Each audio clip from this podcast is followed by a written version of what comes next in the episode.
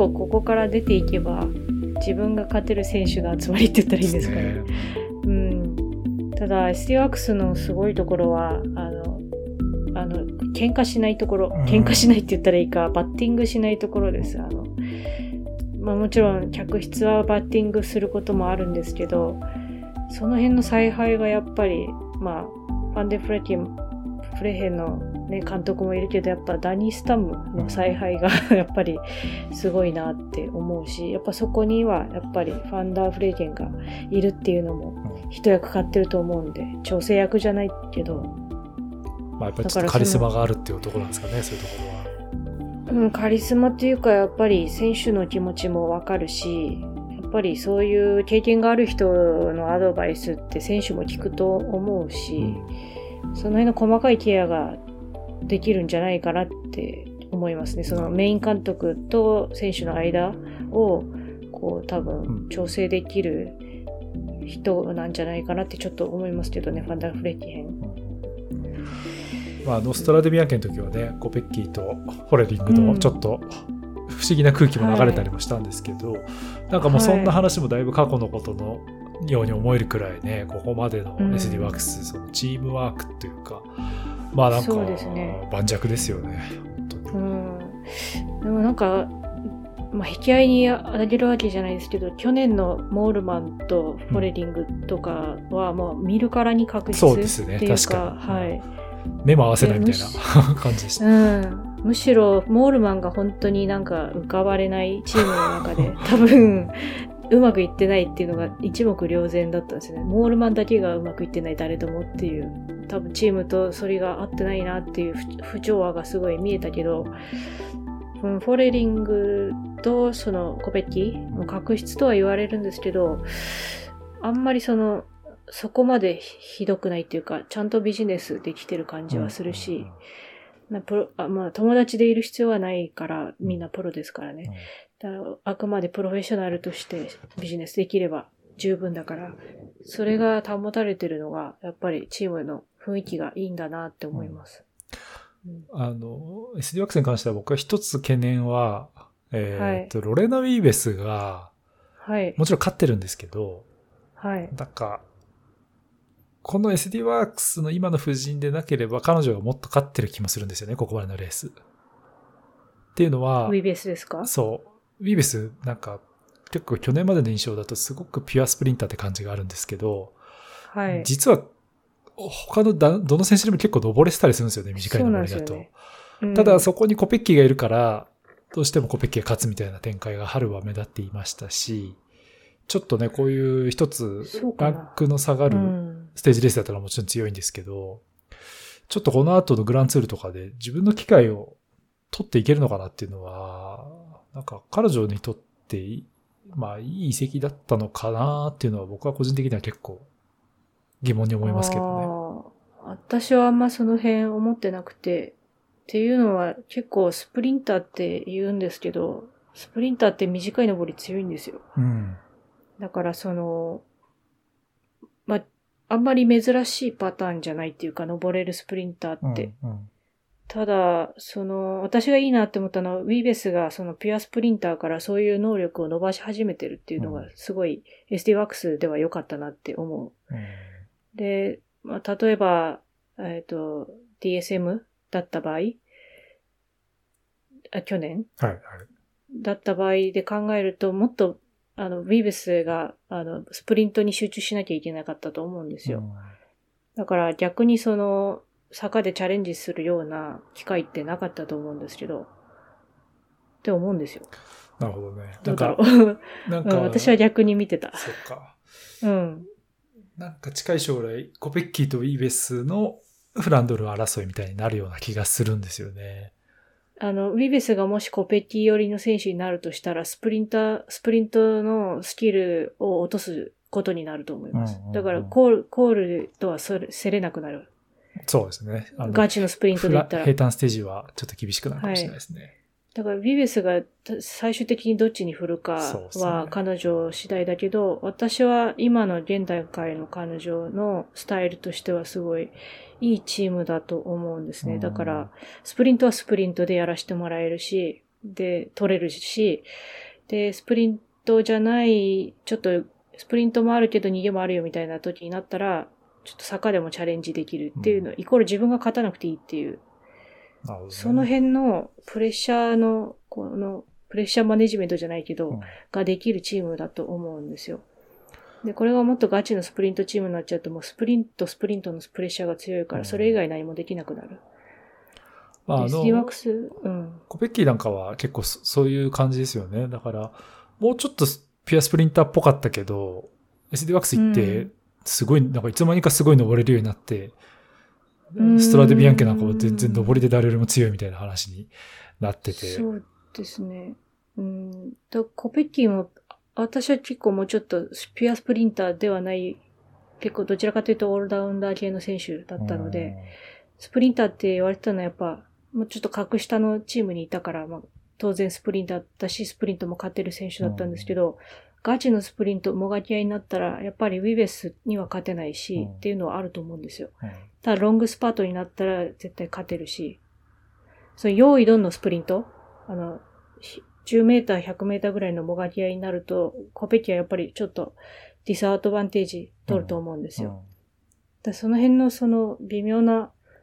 能力の差が優れてる人がスプリンターっていう、なんて言ったらいいんですか、初速が超速いみたいな。そうですね。そう、だからコペキはどちらかというと中距離系の選手だった。うんうんまあ、ね。それをどんどん、うんそうですね、もともとっていうのがあったから、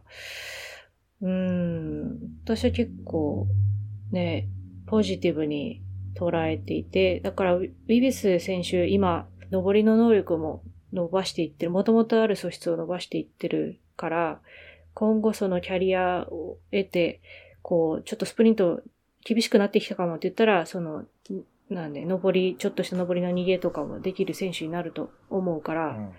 ただいきなりスイッチはできない。スプリントしかしてなくて、いきなりそっちにスイッチはできないけど、年取ってから。今からそのちょっと、ちょっとずつやっていくっていうのはいいことだなって思います。なんかその、スプリンターから、なんでしょう、若いうちって、やっぱりこうスプリント力が、特に女子選手の場合あって、で、だんだんこううん登りが強くなっていくようなイメージもちょっとあるんですよね。そうですね。うなんかそこの。成長曲線ってちょっと男子と違うなと思ってて、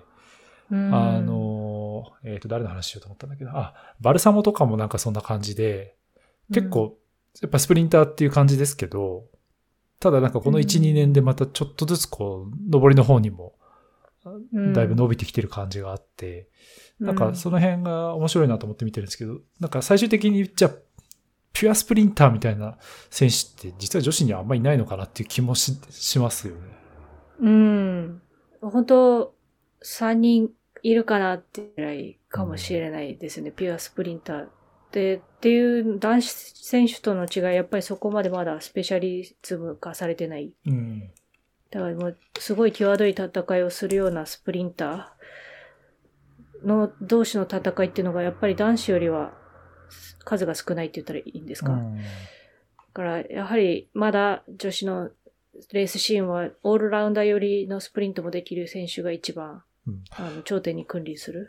でもなんかす、どっちがいいのかって話もあると思うんですよね。その、うん今の男子のそのピュアスプリンターの、まあ、それもちょっと近年変わってきてる印象はあるんですけど、結局スプリンターもある程度登れるようにならなきゃみたいなのもあるような気はしますけど、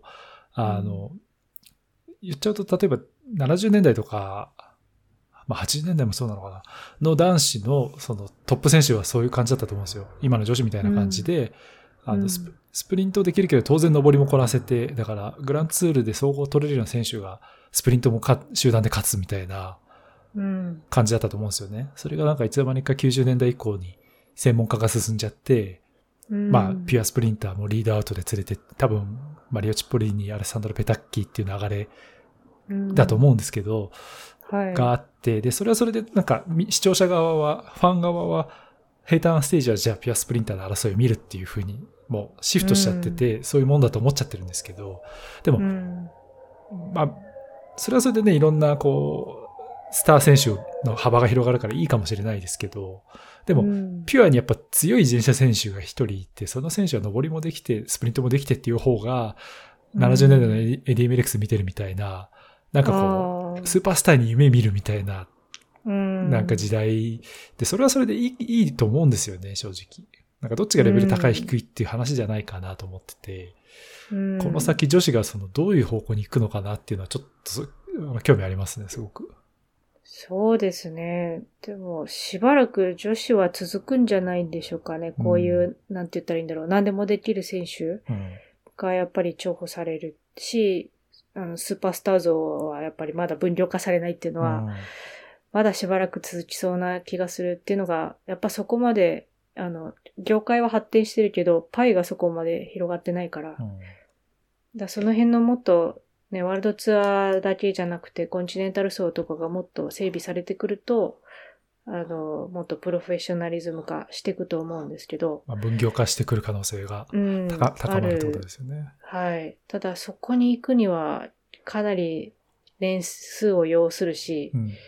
その間に業界も変わってしまうかもしれなはいし、い、そうですね。うん。あとはレースの規模。うん。ダッシュみたいに200キロを超えるとか、要するにレース時間が5時間、6時間とかにならないから、やっぱり中間層って言ったらいいんですか、オールダウンだけが、ね。うんうん、重宝されるっていう図式は、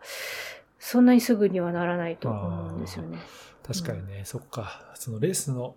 一日のレースの距離の長さもそうですし、うん。あとはもしかしてグランツールとかのね、その3週間っていう時間。軸と、またちょっと1週間のレースだと違うかなみたいなところは、確かうんに専門化することでそれをステージ勝利を分散化していくっていう戦略を各チームが取りやすくなる、なりますもんね。どう考えてもね、レース長い方が。一人の選手で全ステージ狙うなんてことはやっぱりなかなか大変。うん3週間ってなるとっていう。そうか、ねそういうところもありますね。ちょっとね、この辺の、うん、どうぞ。んあ、いえ、あの、あ、そう。決して女子が3週間のレースできないって言ってるわけじゃないうんうんくて、そうですねもちろんはいあの、やろ、やろうと思えばできるんですけど、うん要するに3週間のレースをこなせる選手とあとチーム、うんその、それだけのキャパシティを持ってるチームが何個いるんですかって話になっちゃってるから、ねうん今はできないんですよ。うんそう、だから、3週間回す回るのって、すごい大変なことだから、うん選手だけじゃなくて、チームの規模と、ね。でオーガナイズとっていうのがないと、チーム力、資金力、チーム力がないとできないことですから。うん。うんまあ、もう、だから、業界がもっと整備されてからじゃないと、あの、10日間以上、1週間以上のレースは厳しい。まだまだ業界的に厳しいなって思うと、そんなにレースの規模はまだ急速には広がらないような気がします。うんうんうんうんそうですね。ちょっとこの辺の話はね、あの、この後すぐしていきたいんですけど、その前に一個だけ、えっ、と、リザルトのラップアップで、えーはい入れておきたいのが、えー先日ワンデーレースのドアーズドールで、えーウエストフックというベルギーのレースあったんですけど、えーはい。ここはね、えー DSM が1、2、3という、しかも逃げ切り、えー4位以下に1分18秒差をつけて、えー DSM が、ファイファー・ジョージが優勝。で、レア・クリニエ、えーネオプロですね、フランス人。で、シャルロット・コール。のの3人が、えー、なんだ。3人で逃げて、1分以上の差をつけたという走りも、うん、ちょっと僕もレース展開見てないんですけど、そんなレースもあって、はいまあ SD ワックス、SD ワックスって言ってる中で、まあ DSM はね、うんこういう走りもできているというところでもありました。そう。私もこれレース追ってないんですけど、ウエストオークって超横風のレーあ、スそうなんだ。なんで、まあそうですね、ベルギーだけど、あの、まあだから DSM の得意、中の得意って言っちゃいけないですけど、DM DSM の強み出せた、だからどっかで3人で一気に抜け出したんだと思います。うんうん横風で。まあ、特に今年ファイファージョージなんかは、あの、横風区間のね、走り方のうまさみたいなのは、春先は見せてましたからね、相変わらず。そうですね。で、やっぱその、もう名前出てる選手以外のこの2位のフランス人の選手、うんクリキュリニニエ。とか、で、どんどん出てくるなっていう感じですよねそうで。すね。これは多分、DSM のあの若手選手の一人ですね。多分二十歳前後の選手だと思うんですけど。そう、DSM はやっぱり昔から、まあオランダのチームですから、うんあの風の中の走り方がすごい強いチームだから、うん若年層からこういう実践的にあの鍛えられるっていうのは、このチームの強みじゃないかなって思いますから。いいですね。うんいいですねちゃんとね、シャーロット・コールもこう、スプリントじゃなくて、うんこういう形でちゃんと走って、チームの勝利に貢献してるっていうのもなかなか、彼女が3番目で手を挙げてる写真があるんですけど、なかなかね、ない絵ですけども、DSM もすごいいい形でね、作ったなっていう感じでした。はい。楽しみ。うんということで、まあ、ここまでの、ちょっとこれ 自体も長くなっちゃってるんですけど、えっと、紹介してきたのは、まあ、やはりこの後のね、レース、特にグランツールが始まりますので、えー、続いて、はい、まあ、続きますのでね、えー、というところもあったんですけど、えー、ざっくりこの後のレーススケジュール、注目レースですが、ツールドスイスウィーメンですね。これ、あの、男子のツールドスイスと、はい、まあ、タイミング的には同じようなところ、6月の17から20日までの、えー、レース、新設レースですね。去年から始まったのかな？一昨年から始まったかな？まあかなり新しい、ね。えー、レースですね。えー、スイスの方でも女子レース。はい、まあツールは、えー、とスイスはあのツードロマンディもね、女子レースが去年初開催されたりだとか、はい、だいぶこう女子レースを、まあちょっと女子のスイス人の選手はね、まあ、アレン・ロセルとかいますけども、はい、そこまで多くない中で、かなり女子サイクリングにも力を入れているという、まあ、あの、UCI のお膝元でもあるというね、ところではありますが、まあ、そんなレースがありまして、で、その後6月30日から7月9日までジロドンネ、グランツール第2戦目。はい、えー、で、えー、2週間挟んでツールドフランスファーム、アベックズイフトということで、えー、はい、まあなんで、1ヶ月で大体ジロとツールが両方来ちゃうというような印象なんですが、えー、ちょっとこの辺はね、去年はツールドフランスファーム初開催もあって、えー、それもね、萩原さんも見られてという形だったんですけど、ちょっとジロとツールの、はい、どうでしょう、なんか扱いというか、ポジションみたいなものをちょっと整理しておきたくて、そうですね、うん、言っても、ジロの方がレース日程長いんですよね。うん、長いですけど、やっぱり、オーガナイズの不手際がやっぱ話題になってますよね。まだ、えっと、コースの発表がだいぶ遅かったのと、うん、えっと、ちょっと僕探したんですけど、ジロドンネの、あの、はい、全体コースマップなんかどこにも見つかんないんですよね、まだ。うん、もうほんといい加減なことしてるな、から、ちょっと思っちゃってるけど、まあ来年からね、主催が男子と一緒になるっていうことなんで、はい、う、ね、ん、そのようになってほしい ですけど、で、私なんかの時代はっていうと、もう昔話ですけど、ツール・ド・フランスなかったんで、はい、ジロが一番のステータスでしたけど、ね、もちろんそうですね、うん、はい。でもやっぱり賞金なんか高くないし、うん、っていうような、もう本当なんか手作り感満載のレースだったんで、ただレース、だって10日間も走るレースないですから他に。はい、ね、あとは10キロぐらいの上りがあるレースってなかったんで当時。ジロしか。うん、うん、だから、クライマーにとっては一番のチャンスだったし、うん、見せ場だったですし、っていうような、まあ伝統があるレースだから、個人的にはまあ、ちょっとちゃんとしてほしい。ちゃんとステータス持ってほしい。ステータスのあるレースになってほしいというか、うん、そういう意味でちょっとカレンダーちょっと整理してほしいですけどね。ああ、なるほど。まあタイミングとかってことですね。そうですね。フェルタ、ジロ、ツール。やっぱり、まあね、男子のレースに限りなく近くした方がいいような気もするし、うん、このままのカレンダーだとジローをスキップする選手が多いと思います。ってなってきちゃいますよね。やっぱり去年そのツードフランスファームがあれだけ大々的に、で、はい、やっぱりこう、すごいスポットライト浴びた大会として、まあ、やってきた中で、結構どのチームもツールを最大目標だっていうようになってきてもいるという印象もあって、ちょっとそのジローがね、まあ、レース日程10日間、今年は全9ステージ、1日休息日があるというね、ちょっと変則的な、ね、えー、レースになってますけど、はい、まあちょっとそれで、まあオーガナイズの問題なんかもあったりして、もともとジローがすごくステータス高いレースだったという、1年のカレンダーで重要、最重要レースだったというところが、ツールに動いちゃうと、またちょっとレースの勢力図も変わってくるっていうのは、まあ気がかりではあります。うんジロってその、まあ、ツールは走ったことないからもちろんわかんないんですけど、はい、ジロは本当旅行も含めて大変なイメージがあるので、で、今回も結構いろんな地方行くんじゃないかなって思うんですよね。はい、北だけじゃなくてサルディーニャ島も行くし、うん、うん、だから結構ハードになるから、そういう意味でもやっぱりね、ツールの前にあんまりコンディションを落としたくないっていう選手は。なおさら出てくるんじゃないかなって思っちゃいます。旅行が大変。うん。うん。まあ、なので今回は、えっ、と、最後の2ステージですね。第8ステージ、はい第9ステージがサルデーニャ島でのステージになるので、その前に休息日ということで、確か過去は全10ステージで休息日なしみたいな、えーこともあったと思うんですけど、うん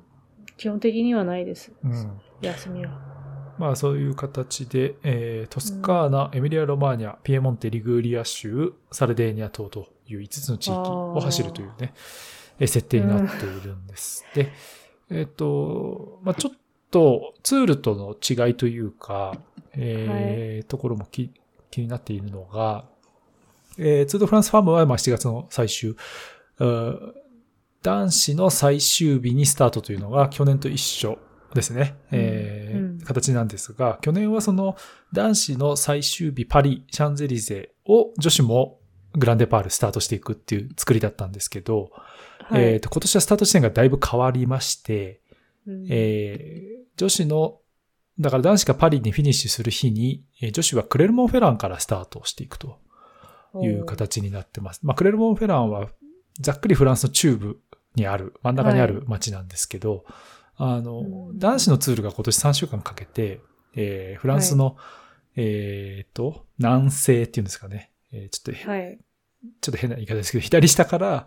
えーうん。右上にずっとこう、かけて移動していくはいはい。イメージの3週間なんですけど、女子は逆にはいはいはい、クレルモンフェランから、えーうん。ピレネ、スペイン側を目指して、左下にこう、走っていく1週間の、まあ、レースになるんで、いいですね。僕はあの取材で行ってまた戻ってっていう感じに、えーとなると思うんですけど、クレルモンフェランがちょうどいいですね。男子も、はい、あの、うん。えースタート地点かな、えーホストシティになっているので、まあ、クレルモンフェランには何回も行くことになるんですけど、うんえー今年はその個人タイムトライアルなんかも、えーは最終日に入ってきてということで、ちょっと去年とは違う失礼にはなっているんですが、ただ、はい。全体的な構成はあまり変わってないかなっていうのが個人的印象で、うん要は、えークイーンステージが第7ステージ、まあ、全8ステージなんですけど、第7ステージで、はいえーアスパン峠とトゥールマレ峠を走るという、まあ、長級山岳ステージがあって、最終日がはい。ポーで、えー個人タイムトライアルなんですけど、まあ、要は、うん去年もそうだったんですけど、えー最後の2日間で大体はい。さ総合決めちゃうよっていうのがツール・ド・フランス・ファームなんですよね。はい。で、今年のジロは、えー、チマコッピですね、えー最高標高地点なんですけど、まあそこがあるあるステージっていうのは大体クイーンステージになるんですが、えー今年のジロドンネは、えーと第5ステージなのでレース中盤なんですよね。うん。っていうところもちょっと両者のこうレースの設計の仕方が違うなっていうのもあって興味深いんですけど、まあ、どっちがいいのかなっていうのは結構なんか難しいなと思ってて。これでもね、私はちょっと、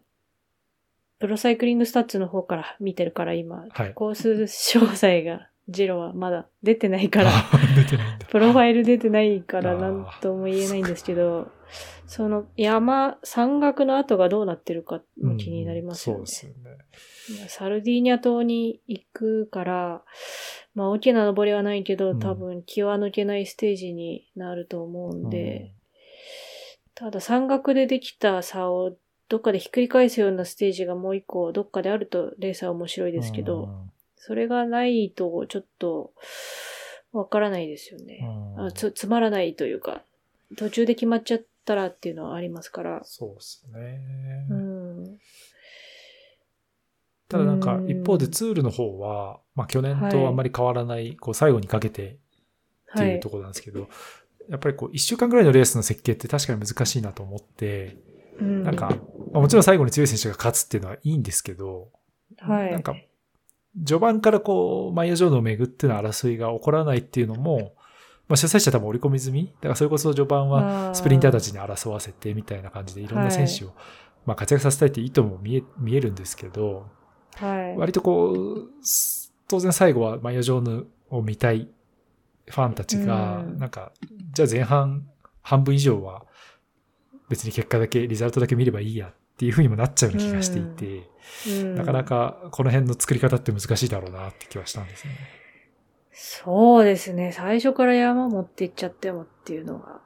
ありますしね。うんなんとも言えない。なんとも言えないですよね。うん。まあ、結構でもレースって終わってみれば全部面白くなったりはするんまあですけど。もちろんそうですよね。うん確かにね。うん。いや、なんか男子のレースの場合は、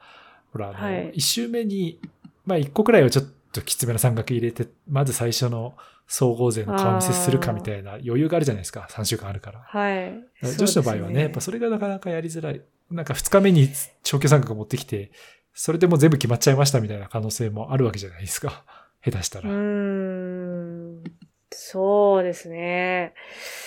うーん、難しいですねう。ん ただ、その、長級山岳で、あの勝負が決まるから、他の日適当に走ってていいのかってそういうわけじゃなくて、うんやっぱドラマがあるっていうのはやっぱりアップダウンがあったり、横風があったりっていうので、あとトラブルがあったりっていうのがやっぱりレースを面白くするから、うん私的には結構この構成は、まあ自分がそういうのに慣れてるからっていうのもありますよね。。後半とかにこう山場持ってくる。うんうんうんただでもジローは結構中盤ぐらいに持ってきちゃうのが多いかもしれないですね。そうなん第5ステージはピチャマコッピなんで、うん。まあ結構変則的というかね、えーところもあるのかなっていう感じなのと、あと、やっぱりこう、例えばツールがこのフォーマットをある程度複数年続けていく感じにで定着したとすると、さっきの話にちょっと戻るんですけど、うん、あ、じゃあ、もう平坦をとにかく誰よりも速く走れるスプリンターがいれば、ツールでステージ取れるぞってなるじゃないですか。はい。そうなると、ピュアスプリンター化っていうのを、まあ、レースの設定が推し進めるっていうこともあるかなって思いますよね。うん。あると思いますし、逆にスプリンターその前半走ったら帰っちゃうとかありますし、うん。うん。そうですね。だから、うん、これはこれでいいようなうん。気もするけどなぁと思うんだけど。まあ、はいあの、当然、グランツールっていうのは、まあ、はいステージレースっていうのはね、総合優勝がもちろん、栄冠が一番こう、プレステージはあるわけですけど、まあ、はいとはいえね、山岳賞と、あと、えー、ポイント賞っていうところが、うんまあ、ツールなんかは特にね、やっぱりうん。マイヨベールとマイヨブランアポアみたいなところの価値もあるので、まあそういう専門家、スペシャリストっていうのがちゃんと活躍してフィニッシュまでいけるっていう、体裁にするっていうのも確かに、まあレースとしては大事ですよね。うん。そうですね。うん、まあ。うーん。あんまりそうですね。ジローは結構面白いなとは思うんですけど、レースの作り方。うん。でもちょっと私今詳細見れてないから何とも言えないんですけど。うんまあ、ただジローの場合、プロファイルに乗らない部分もあったりするかはいはいら。はい。なるほど。うん まあジローはあとはあの、結構フィニッシュがはい。丘の上の街で、なんかいつも登り基調だなみたいいな印象、ちっちゃいね、細い、な道幅の細い登り基調が多いなみたいな印象はなんとなくありますけどね。イイタリアの街の作りの問題なのかもしれないですけど。そうかもしれないですね。あの、平坦ステージでも小さい細い道、ゴールだったりもしますしうんね。うん。まあその辺は、もしかしたら今年のジロドンネが、まあ来年から RCS スポルトで男子と一緒になっちゃうんで、はい。古き良きジロドンネを見れるのは今日、今年かもしれないんで、今年までかもしれないんで、まあそういう意味ではね、い。注目していただければっていう感じですが、うん。えーっと、ジロドンネは GCN プラスでライブがあります。えーただ日本語の実況解説なしで外国語実況のみ。で、えーっと、ツール・ド・フランスファームアベック・ズイフトはえー J スポーツでライブがありますので、はい。えーきっと萩原さんもだいぶ借り出されると予想されますので、ね、はい。出してもらえるかわからないです。ね。まあ、絶対声かかると思いますんで、いえーそこはねまた頑張っていただければと思いますが、まあそんな形で、まあジロツールというね、まあちょっと、あの、現段階からするとちょっと先の話にはなっちゃうんですが、えーはいちょっとスケジュールの都合上ね、えーグランツールプレビューという形でもお届けしました。うん萩原さん何か言い残したことはないですか？全く全くない。これを、全くないこれを逃すと9月で。までもう、ああの、放送ないんですけど、どうでしょう？あ、もういいです。もう9月まで。これ、もうかなり全部喋りました。あそうですか。うんわかりました。はいまあ、僕はあの帰ってきてからでも、まあ、フランスにいる間、あの J スポーツ見れないんで、はい。あの、地域制限がかかっちゃうので、ああ、そうなんです、そうなんですよ。8月もね、ちょっと女子の放送でも見ようかなと思っても見れないんで、また9月に、うんえーオンデマンドで見直したいと思いますんで、えーはいいろいろ勉強させていただきますが、まあ、ちょっとそれを踏まえてまたね、えー9月にお会いできればと思います。はい。じゃあ、そんな感じではい いいかな。はい。はい。そうですね。まあ、まずは、無事の遠征を祈っ、遠征の無事か。遠征の無事を祈ってあありがとうございま。すすよ。ありがとうごはい。ざいます。いいですね、2ヶ月間ね。そうですね。まあ、あの、うん去年なんかもね、あの、ブロンジェリーにココメント聞いてほほしいみたいな感じで、萩原さんからメッセージもらって、まあおかげであの、ブロンジェリー監督はやっぱすごい、あの、うんまゆこがよろしくって言ってたよって言ったらすごい、ハギーっつって すげえ喜んでたんで、あ、やっぱ萩原さんはすごいなみたいなこと思ったりしたんですけど、いやいや。まあまた何かね、現場で、世話になったんで。はい。あの、現場でなんかこういうネタ欲しいみたいなのあれば、またメッセージもらったら、聞ける範囲ではいねや、関係者にも聞いてきますんで、まあそれもあはいの、楽しみにしてはい、ますよ。解説とかにもちょっと活かしていただいて、はいと思いますので。はい。ということで、じゃあ、第4回目、あらゆぬですね、えーはい女子プロサイクリングの専門、えーポッドキャストということで、えー今回も萩原舞子さんとお届けしていきました。萩原さん、今回もありがとうございました。はい。ありがとうございました。では、次回はおそらく9月です。えーボリューム5でお会いしましょう。さよなら。はい。さよなら。